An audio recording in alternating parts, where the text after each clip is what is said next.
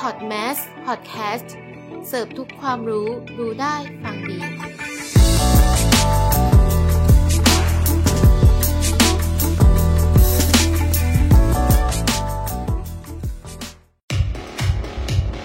มิ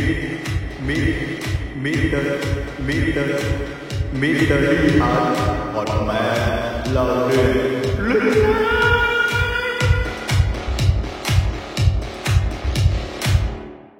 สวัสดีครับ ผมบอสพกซอสวันนี้คุณอยู่ในรายการมิเตรเลียดพอดแมสวันนี้เราจะมาพูดเรื่องโลกคู่ขนาน หรือจักรวาลคู่ขนานนั่นเองนะครับ หมายถึงจักรวาลที่ดำเนินไปพร้อมกับจักรวาลที่เราอยู่ ทฤษฎีเนี้ยนักฟิสิกส์ริเริ่มคิดขึ้นมา มีเหตุการณ์ที่เราลังเลอยู่ 2 ทาง แต่เราก็ตัดสินใจไปทางหนึ่งแล้ว คิดไหมว่าถ้าณวันนั้นน่ะ เราตัดสินใจเป็นอย่างอื่น อะไรจะเกิดขึ้นกับตัวเรา ในโลกนี้ที่เรามีตัวตนอยู่ในขนาดนี้ขนาดเดียวกันก็มีเราอีกคนหนึ่งในอีกโลกหนึ่งและมีโลกคู่ขนานมากมาย นับไม่ถ้วนเช่น ขนาดนี้เราได้ตัดสินใจบางสิ่ง ซึ่งนำไปสู่ความสำเร็จ ขนาดที่อีกคนของเราได้ตัดสินใจไปอีกทางหนึ่งทำให้ชีวิตตนเองและผู้อื่นเสียหาย ก็เป็นได้อีกอย่าง บางครั้งคุณอยากฆ่าตัวตาย แต่คุณล้มเลิก บางทีคุณในโลกคู่ขนานอาจฆ่าตัวตายไปแล้วก็ได้ รองศาสตราจารย์ ดรบุริน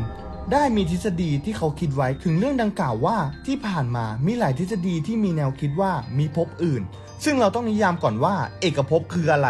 โดยเอกภพคือระบบหนึ่งที่เป็นทุกแห่งหน ที่มีอวกาศและเวลา มีความกว้าง ความยาว ความสูง และเวลารวมกัน เป็นระบบซึ่งระบบก็คือสิ่งใด ๆ ก็ตาม ที่มีคุณสมบัติ และทุกสิ่งทุกอย่างรอบตัวของเราจะมีคุณสมบัติ ดังนั้น เอกภพของเราจึงมีคุณสมบัติคือตัวเลขาคณิตของมันเอง และการกล่าวถึงเอกภพคู่ขนาน หรือเอกภพอื่นๆ ว่ามีอยู่จริงหรือไม่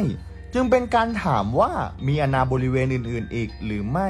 ที่ซึ่งอวกาศและเวลาแยกขาดจากเอกภพของเราอยู่ ทั้งนี้ในทฤษฎีกลศาสตร์ควอนตัมมีความเชื่อกันว่า มีความสมมาตรในเลขควอนตัมซึ่งในกลศาสตร์ ควอนตัมแบบสัมพันธภาพ จะมีตัวแปรอยู่ 3 สิ่งคือ ประจุ parity และเวลา เมื่อเปลี่ยนตัวแปรเหล่านี้ไปเมื่อใดก็ยังสามารถรักษาสมการหลักของกลศาสตร์ควอนตัมไว้เช่นเดิมได้ ซึ่งเราจะถือได้ว่ากลศาสตร์ควอนตัมมีสมมาตร ภายใต้การเปลี่ยนตัวแปรเหล่านี้ ส่วนความหมายของสมมาตรก็คือ เมื่อเราเปลี่ยนตัวแปรใดตัวแปรหนึ่ง แต่สิ่งนั้นๆยังคงเดิมอยู่ เสมือนเรามองตัวเองในกระจก หรือย้ายตัวเองไปยังตำแหน่งด้านตรงข้าม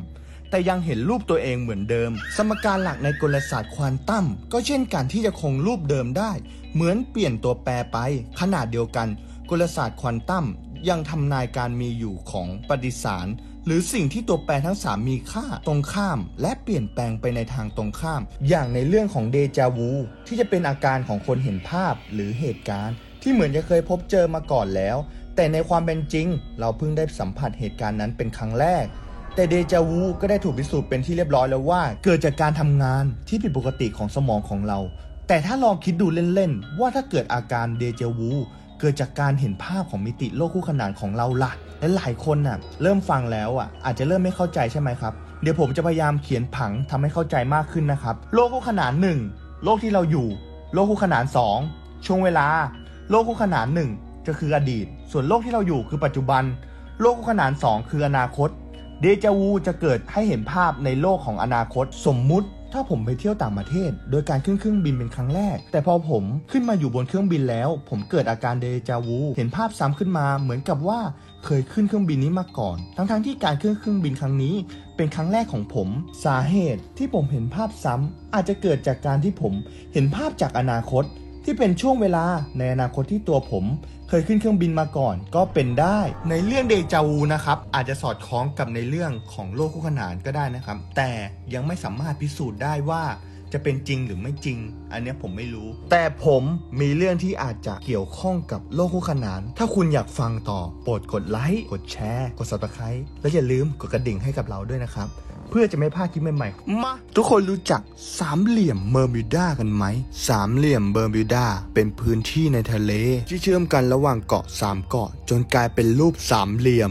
ซึ่งมีเหตุการณ์มากมายไม่ว่าจะเป็นเรือหาย เครื่องบินหาย หรือว่าคนหายนั่นเอง จนมันหายไปคิดว่าไปอยู่ในมิติอื่น หรือว่าในโลกคู่ขนานอื่น ซึ่งมีทีมสำรวจไปหาซากยังไงก็ไม่เจอ ซึ่งมันแปลกใจมากๆ ถ้าเกิดเครื่องบินหายหรือว่าเรือหาย เราต้องพบซากสิ่งเหล่านั้นแล้ว ซึ่งมีทฤษฎีที่ตั้งสงสัยว่า จะหายไปในมิติอื่น หรือในโลกคู่ขนานอื่น หรืออาจจะเป็นความดันของสนามแม่เหล็กตรงนั้น ซึ่งเป็นอุปสรรคของการเดินเรือ หรือการเดินเครื่องบิน ซึ่งมันจะเกิดขึ้นแน่นอนอยู่แล้ว หรืออีกอย่างหนึ่งก็คือ อากาศที่แปรปรวน หรือผู้ฟังสงสัยอยู่ ผมมีเรื่องที่มันเคยข้ามมิติมาแล้ว อย่างเช่น เรื่องของรถไฟเข้าไปในอุโมงค์แล้วหายไปเลย แล้วขบวนนั้นได้กลับเข้ามาอีกใน 20 ปี ทุกคนพูดไม่รู้เรื่อง สวมชุดเป็นชุดย้อนยุคกันหมด แล้วได้มีข่าวที่น่าสนใจข่าวหนึ่ง ซึ่งก็คือนักประดาน้ำ ที่เขาได้กลับเข้ามา แล้วตัวเขานั้น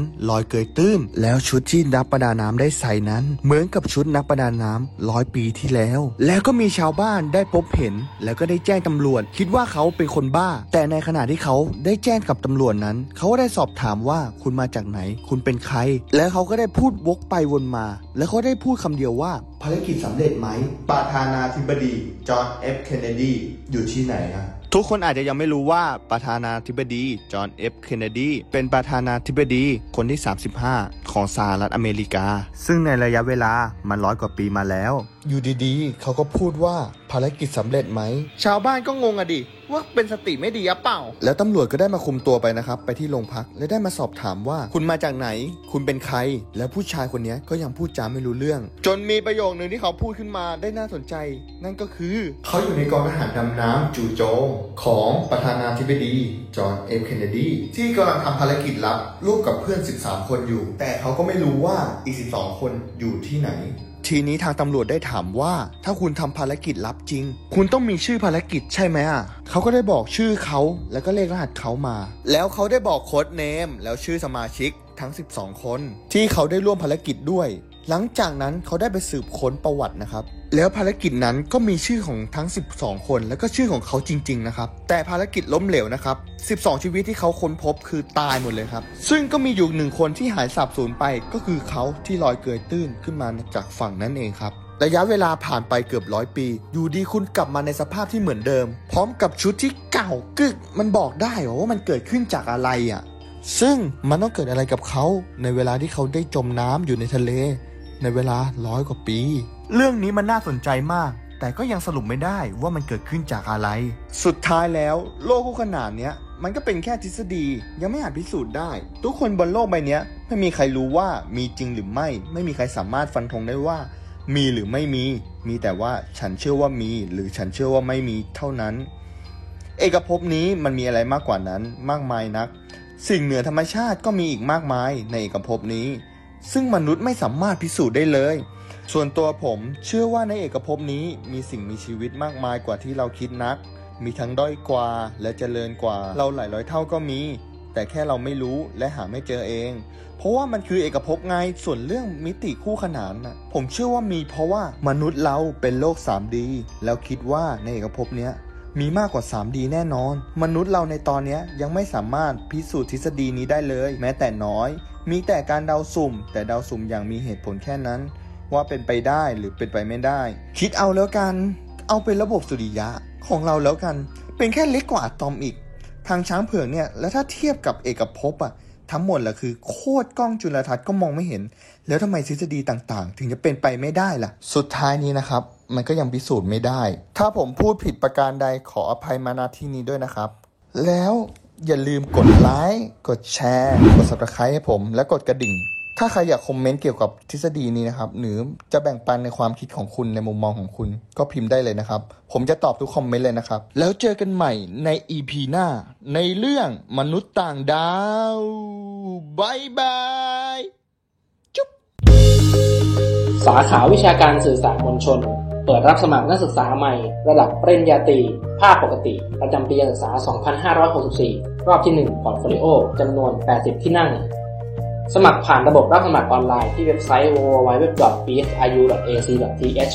และคลิกเมนูสมัครเรียน ตั้งแต่วันนี้ถึงวันที่ 15 พฤศจิกายน